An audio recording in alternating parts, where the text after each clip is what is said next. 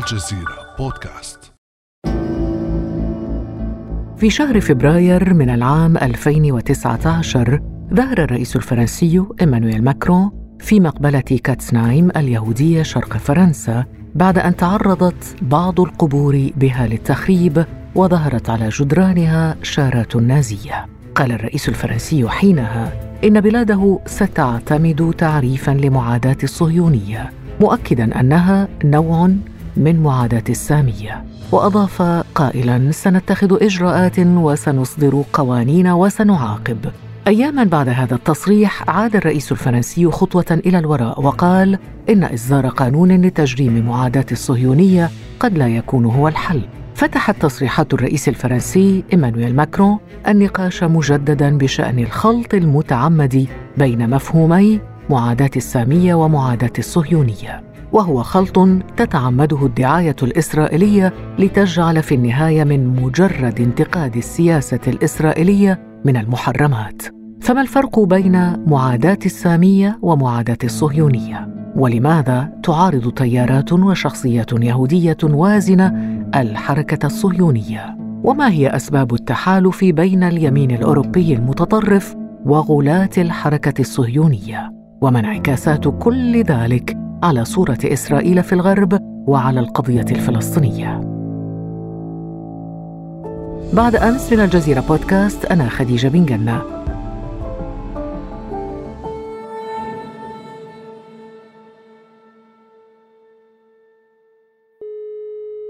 وأسعد كثيرا بانضمام الباحث والكاتب المصري الأستاذ ممدوح الشيخ إلينا في هذه الحلقة وهو محرر موسوعة اليهود واليهودية والصهيونية التي ألفها الراحل عبد الوهاب المسيري. أهلا وسهلا بك أستاذ ممدوح. أهلا بك أستاذ خديجة. أستاذ ممدوح الشيخ دعنا في البداية نعرف بعض ببعض التبسيط مفهوم معاداة السامية ومفهوم معاداة الصهيونية، هل هما شيء واحد؟ اسمح لي في البداية وفي تقديم قصير جدا أن أنبه إلى عدة اعتبارات سوف تسهل محاولتنا فهم هذه القضايا التي تبدو متشابكة وأحيانا متناقضة. النقطة الأولى التي أود أن يأخذها متابع هذا النقاش في الاعتبار ما قاله العلامة الدكتور يوسف كرم رحمه الله وكان أحد مؤرخي الفلسفة اليونانية الكبار. بعد سنوات طويلة من العمل في هذا المجال قال إن من أكثر الأشياء التي استفادها من دراسته لهذه المذاهب الفلسفية المؤسسة لتاريخ الفلسفة أن منطق المذهب أقوى من مقاصد صاحب المذهب. فإن ظن أحد أنه سيأتي من بلاد إلى بلاد أخرى ليحتل أرضها ويسلبها من أهلها ثم ينشئ بعد ذلك نظاما ديمقراطيا فهو يسير ضد منطق الأشياء. وبالضرورة سيتحول هذا الكيان إلى كيان عنصري شاء منشئوه أم أبوا. ونحن هنا لا ننفي عنهم أنهم كانوا غير راغبين في أن يتحول إلى كيان عنصري لكن درس يوسف كرم في الحقيقة مهم في عالم الأفكار عموما. المبدأ الثاني في الحقيقة تعلمت من المستشار طارق البشري رحمه الله وكنت أؤلف عنه كتابا وطلبت منه الالتقاء به لمناقشة بعض القضايا. سألته سؤالا عما استفاده المؤرخ والمفكر من القاضي فقال الاتساق والخلو من التناقض. أحد أكبر الكوارث التي تعقد النقاش حول السامية والصهيونية هو التلفيقية. أي عدم الاتساق بين المقدمات والنتائج. وأعود إلى سؤال حضرتك. في حقيقة الأمر هذه الصيغ اللغوية التي من كثرة ما استخدمت اهترأت حتى بنظر اليهود المعادين للصهيونية واليهود المؤيدين للصهيونية الذين يعانون الآن ومنذ سنوات ليست بالقليلة من إشكالية أخلاقية كبيرة. كونهم أوهموا أنفسهم أن ما يفعلونه له مرجعية أخلاقية ما يجعلنا نعيد التذكير بحقائق بسيطة وباختصار يقتضيه المقام.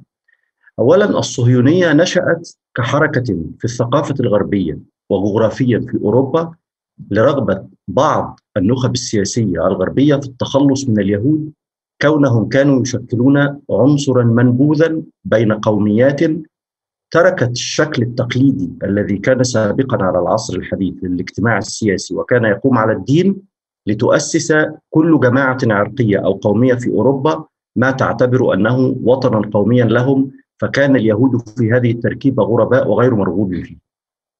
لكنها نشأت أيضا من إجراءات سميت إعلانات تسامح لكنها كانت تستبعد أعضاء الجماعات اليهودية في الغرب من المناصب ومن حريه التعبير ومن كثير مما يحق للمواطن العادي أن يستمتع به في دولة قانون وهذه قضية ينبغي الانتباه إليها بمنتهى الدقة والحرص نحن نرفض اخلاقيا ودينيا كل ما تعرض له أعضاء الجماعات اليهودية في الغرب من اضطهاد ولا نقبل أن يكون مبررا لاغتصاب فلسطين لاحقا وهو ما حاولوا أن يفعلوا.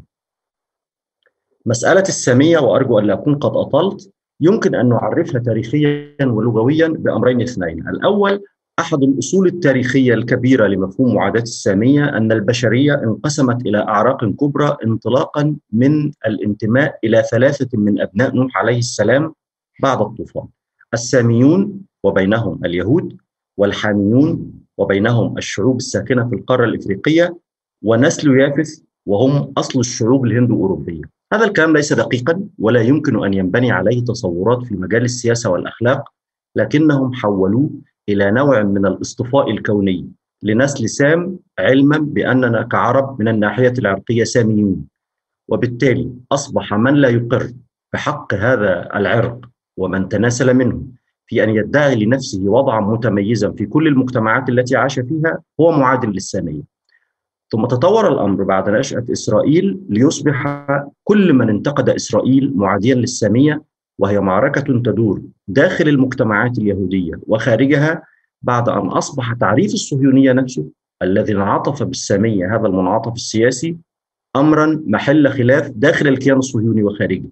وللتذكير قامت الصهيونية على عدة ثوابت رئيسة بسيطة جدا أن ثمة شعب اسمه الشعب اليهودي وأنه خالص عرقيا ومتماسك عرقيا وأن هذا الشعب يرتبط بأرض هي فلسطين وأن الكتاب المقدس فيه وعد لهذا الشعب بأن يحصل على هذه الأرض على وجه الاختصاص وأن هذا الوعد قائم منذ أن ورد في التوراة وإلى الآن وأن شعبا آخر لا يحق له أن يطالب ولا يحق له أن يقاوم. بينما هذا الشعب هو أيضا سامي. نعم من الناحية العرقية وباتباع المعايير نفسها العرب وفي قلبهم الفلسطينيون ساميون. أستاذ ممدوح جميل هذا بالنسبة اذا لمفهوم السامية، ماذا عن الصهيونية؟ ما معناها؟ الصهيونية تعني إذا أردنا التبسيط غير المخل الارتباط بأرض صهيون. والارتباط بأرض صهيون يعني ارتباط جماعات يهودية في كل مكان في العالم بهذه الأرض ولاحقا أصبح المعنى يشمل حقهم في العودة إليه. فكرة إنشاء دولة على أساس الدين اليهودي هي فكرة حديثة في التاريخ اليهودي نفسه.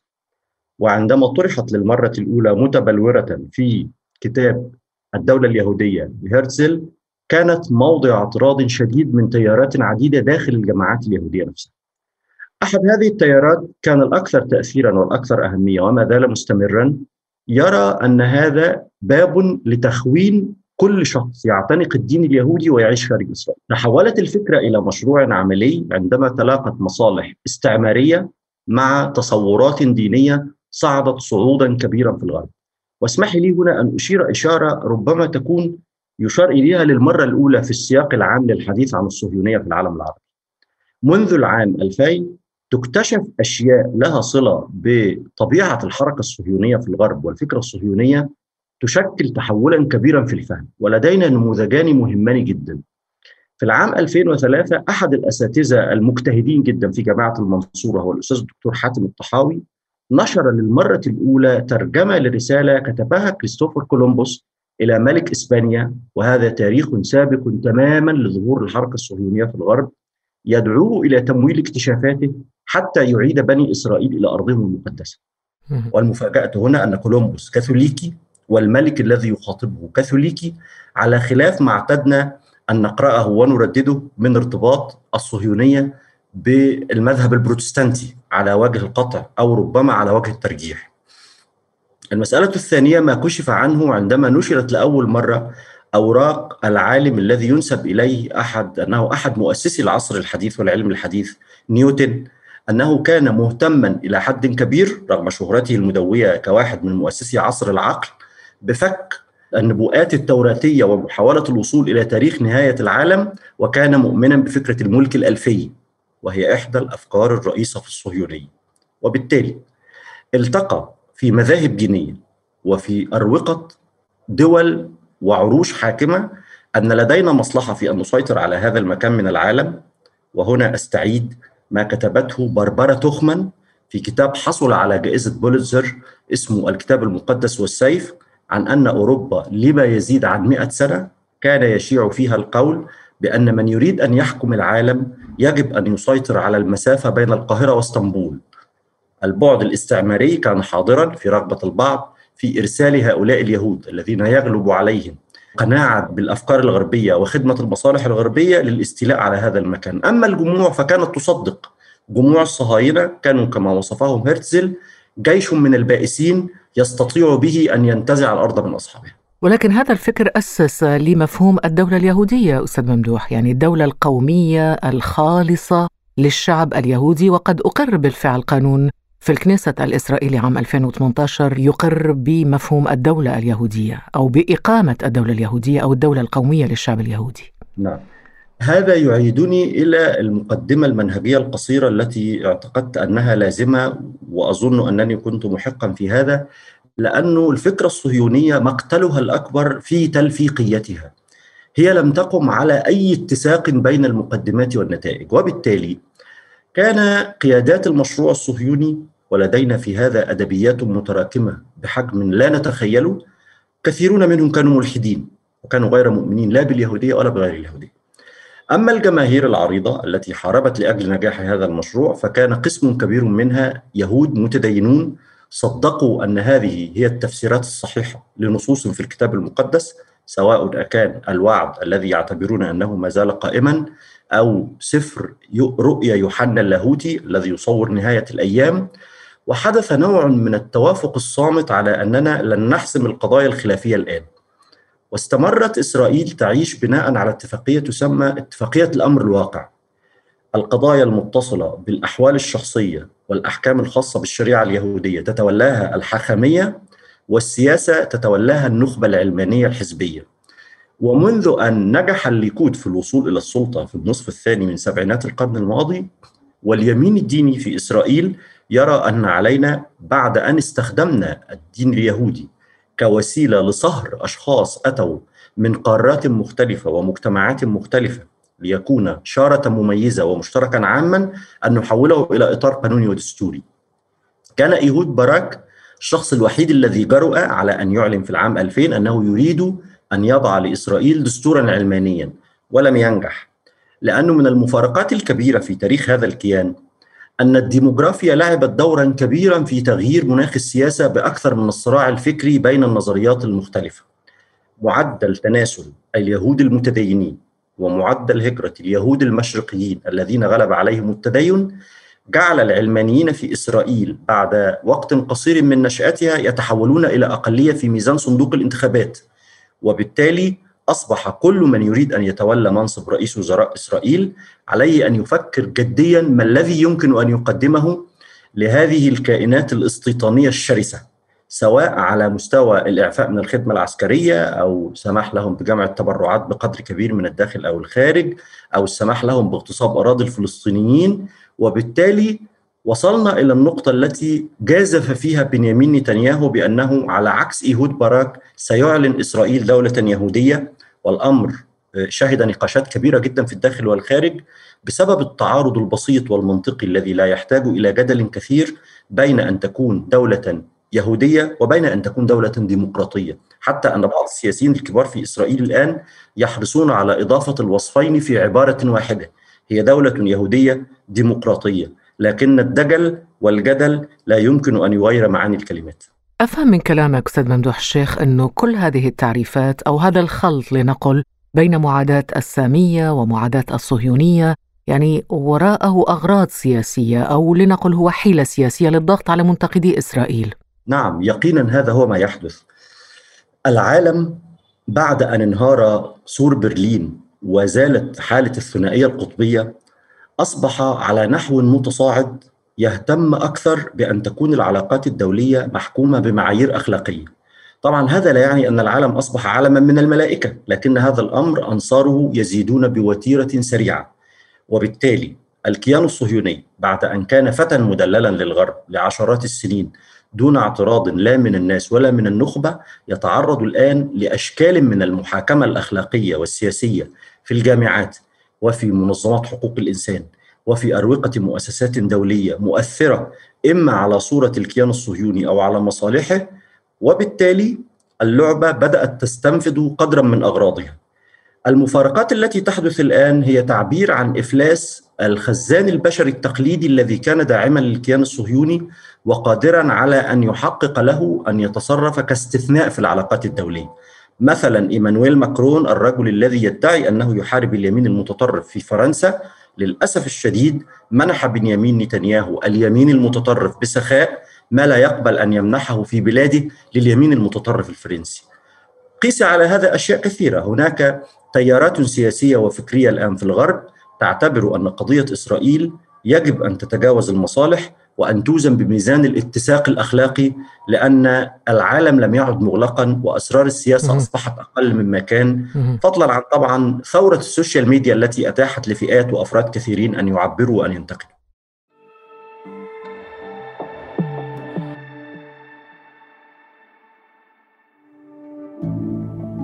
على تواصل مستمر مع الجزيرة بودكاست ولا تنسى تفعيل زر الاشتراك الموجود في تطبيقك لتصلك الحلقات يومياً.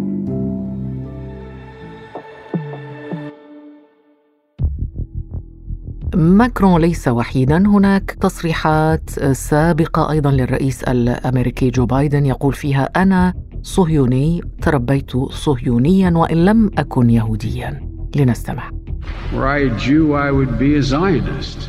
And my father pointed out to me I did not need to be a Jew to be a Zionist. For I am.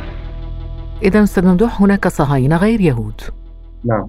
شوفي حضرتك المسألة دي تحتاج إلى شيء من التأريخ ال- الذي لا يأخذنا إلى تفاصيل مربكة يعني. أحد الكتب المهمة جدا اللي ترجمت إلى العربية عن هذه المسألة الكتاب المقدس والسيف لباربرا توخمان. الكتاب حائز- حائز على جائزة بوليتزر وهو يؤرخ للكيفية التي تحولت بها بريطانيا إلى دولة صهيونية.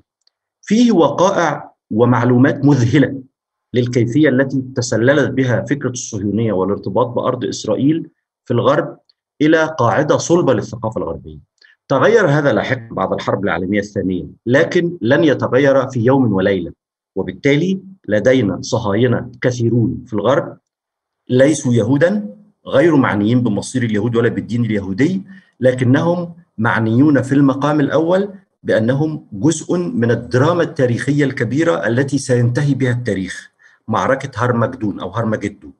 وهذا التصور أخذ كثيرين منهم إلى أن يصبحوا كما كشفت مثلا غريس هالسل في كتابها يد الله أن بعض أشد أعداء اليهودية قسوة هم صهاينة وأكرر هذا بعض أكثر أعداء اليهودية في الغرب قسوة وحدة هم صهاينة لأنهم يرون أن دراما التاريخ لا تتحقق إلا بأن ينتقل هؤلاء إلى هذا المكان لينزل المسيح فإما أن يؤمنوا أو يقتلوا. طيب إذا ليس كل اليهود صهاينة.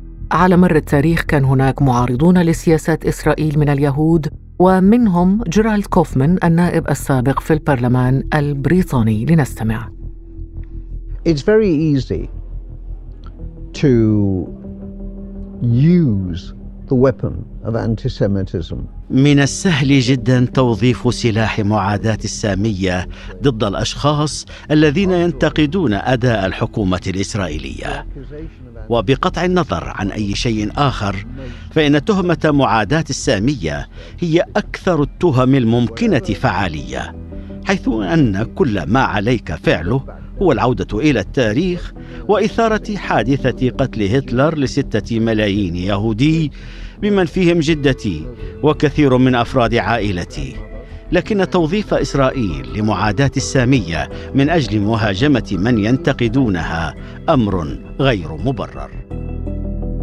كلام جيرالد كوفمان يعني يقوله مثقفون يهود كثيرون في العالم. 127 مثقفا يهوديا وقعوا في عريضة نشروها بصحيفة لوموند الفرنسية سنة 2019 يقولون فيها نحن علماء ومفكرون يهود من إسرائيل ومن خارجها وكثير منا مختصون في معاداة السامية وتاريخ اليهودية والمحرقة.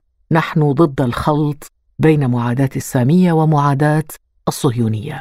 أستاذ ممدوح الشيخ نحن نتحدث إذا عن تيار عريض واسع فكريا وسياسيا من اليهود المعارضين للصهيونية.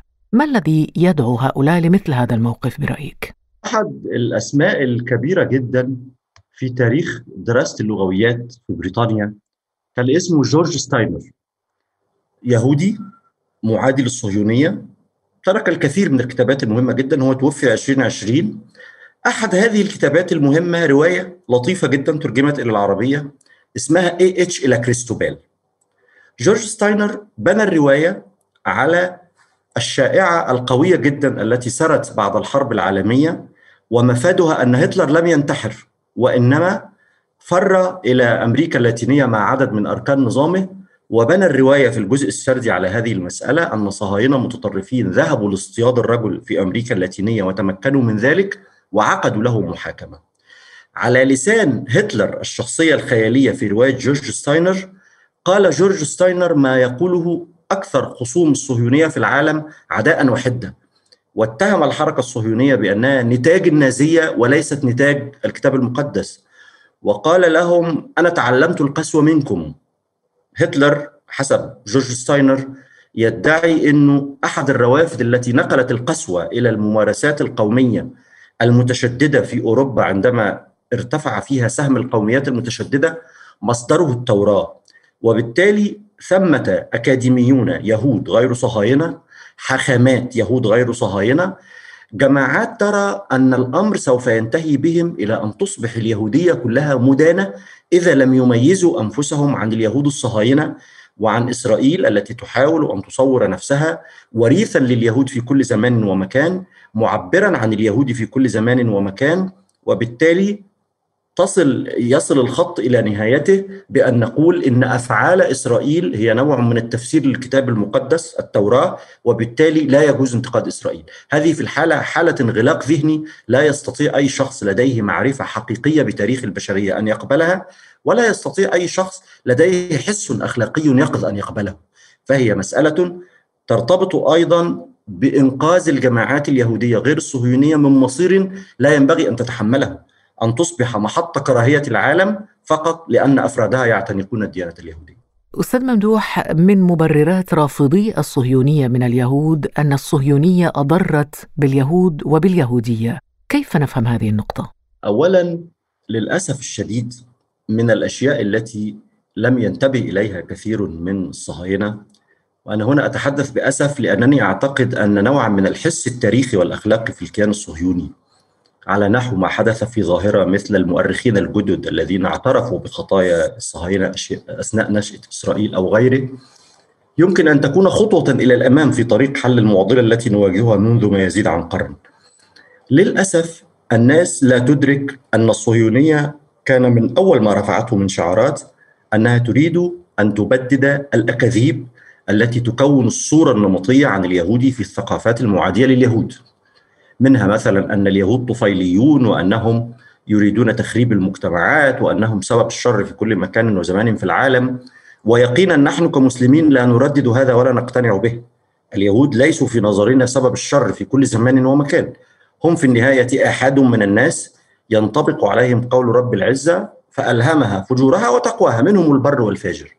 لكن للأسف الشديد رغبتهم في أن يكون كل اليهود في العالم في خدمة المشروع الصهيوني ستؤدي إلى إعادة إنتاج الصورة النمطية التي يدعون أنهم أرادوا أن يقاوموها، هم بالتالي يغرقون اليهود في العالم كله في مستنقع وحل، لأنه بهذا المعنى إذا كانت الصورة التي يرسمونها صحيحة فكل يهودي في العالم مسؤول عن كل طفل قتل في غزة، نحن لا نقول هذا ولا ننادي به، بل نقول لا تزر وازرة وزر أخرى، وبالتالي تمييز اليهود غير الصهاينة لأنفسهم عن يهود إسرائيل وعن الحركة الصهيونية أمر فيه شق أخلاقي وفيه شق إنساني متصل بمستقبل حياتهم في المجتمعات التي يعيشون فيها لأن العالم لم يتخلص بعد حتى الآن من رواسب ثقافات شعبية قديمة كان فيها صورة اليهودي محملة بالكثير من السلبيات وبعضها كان أكاذيب. هذا أمر نقر به. أستاذ ممدوح الشيخ تصريحات ماكرون بشأن معاداة الصهيونية وأيضا تصرفات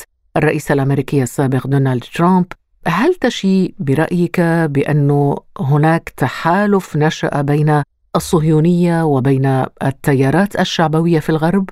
هذا تعبير عن إفلاس الطرفين في حقيقة الأمر أحد القضايا التي أكرر في لقاءات متعددة الإشارة إليها أن الصهاينة كانوا في بداية نشأة المشروع الصهيوني يملكون حسا تاريخيا شديد الذكاء.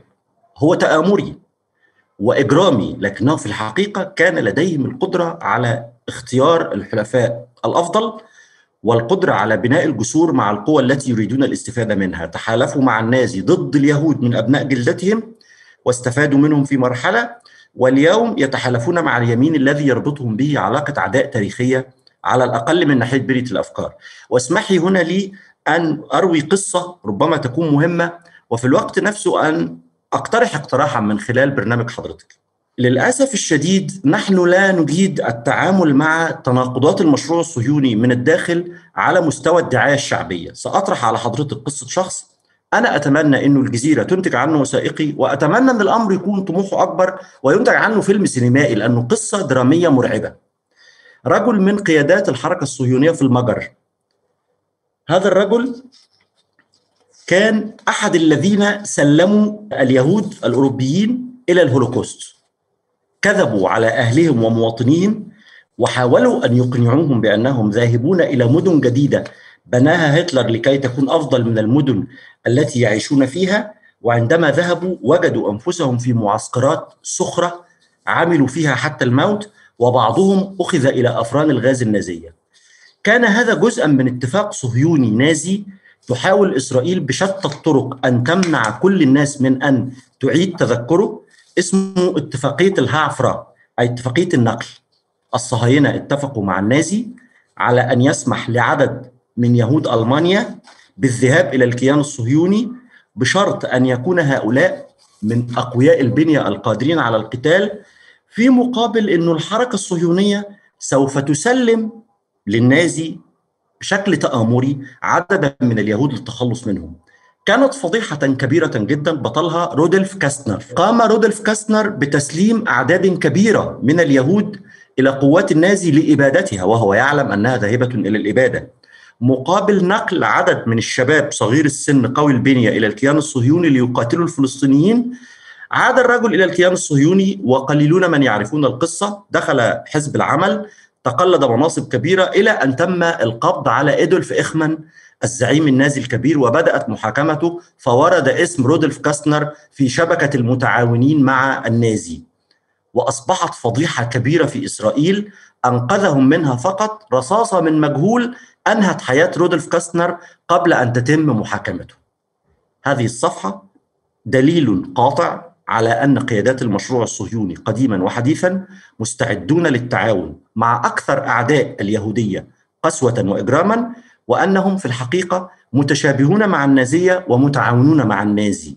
من هذا الباب أتى تحالفهم الآن مع حركات اليمين الديني المتطرفة في أوروبا ومع بعض جماعات اليمين التي كانت تحيط بدونالد ترامب وخطابهم المعلن مشبع بالعداء لليهوديه، هذا ليس سرا، يعني أي باحث شاطر يستطيع أن يأتي بعشرات الأدبيات من الشخصيات التي كانت قريبة جدا من دونالد ترامب عن اليهودية، عداء شديد لليهودية ويرون أنها جزء من مشهد دراما نهاية التاريخ ويجب أن يذهبوا إلى هذا المكان لينزل المسيح. وأنت كباحث متخصص أستاذ ممدوح الشيخ كيف تنظر إلى مستقبل الصهيونية في إسرائيل وفي العالم أيضا؟ مستقبل الصهيونية في إسرائيل وفي العالم مظلم. أولا أنا من المهتمين بعيدا عن دراسات المتصلة بالصهيونية بقضية الديموغرافيا في العالم قضية السكان لأنها أحد العوامل التي سترسم مستقبل العالم في الأجل القريب. الصهاينة في معظمهم قادمين من مجتمعات تقاليدها الاجتماعية والثقافية غربية وبالتالي لديهم أولوية للاستمتاع بالحياة على إنشاء أسر وإنجاب نسل ولهذا السبب كما أشرت في جزء سابق من الحوار أصبح اليهود الشرقيون الذين يتبعون تقاليد أكثر محافظة يتزوجون وينجبون اطفالا أكثر أصبحوا بشكل متزايد بشكل متزايد نسبة كبيرة من الكيان الصهيوني. على المستوى العالمي منابع المادة البشرية التي يمكن أن تستعين إسرائيل بها لكي تزيد عدد ساكني هذه الأرض المحتلة من اليهود بدأ يقل جدا وينضب. المقيمون في الغرب وبخاصة الجالية الأكبر في الولايات المتحدة الأمريكية والتي تليها في الأهمية في فرنسا ليس من الوارد أن يهاجروا إلى إسرائيل. أحد الشعراء الصهاينة بالمناسبة في أثناء الانتفاضة كتب قصيدة لطيفة جدا ربما تكشف عن جانب من احتمالات هذا المستقبل الذي تسألين عنه قال لهم أنتم طلبتم منا أن نأتي إلى إسرائيل لنكون آمنين. في كل مكان الأغيار يريدون قتلنا. في كل مكان الأغيار يكرهوننا. منذ أن جئت إلى هذا البلد لا أرى سوى الحجارة تلقى علي والرصاص يطاردني لماذا دعوتمونا اليه وبالتالي حتى فكرة الحلم الصهيوني الذي سوف يكون مليئا بالعسل واللبن وبالحياة الرغدة بدأ يتبخر. أضيف إلى هذا أنه الأرقام تقول أن الهجرة المعاكسة من إسرائيل والرقم الذي أتداوله الآن قليل نسبيا لأنني للأسف لم أجد في من مصادر رقما أحدث. على الأقل مليون شخص من اليهود جاءوا إلى إسرائيل ثم رجعوا منها إلى دولة أخرى. وما يقرب من 40% من الصهاينة لديهم جنسية أخرى.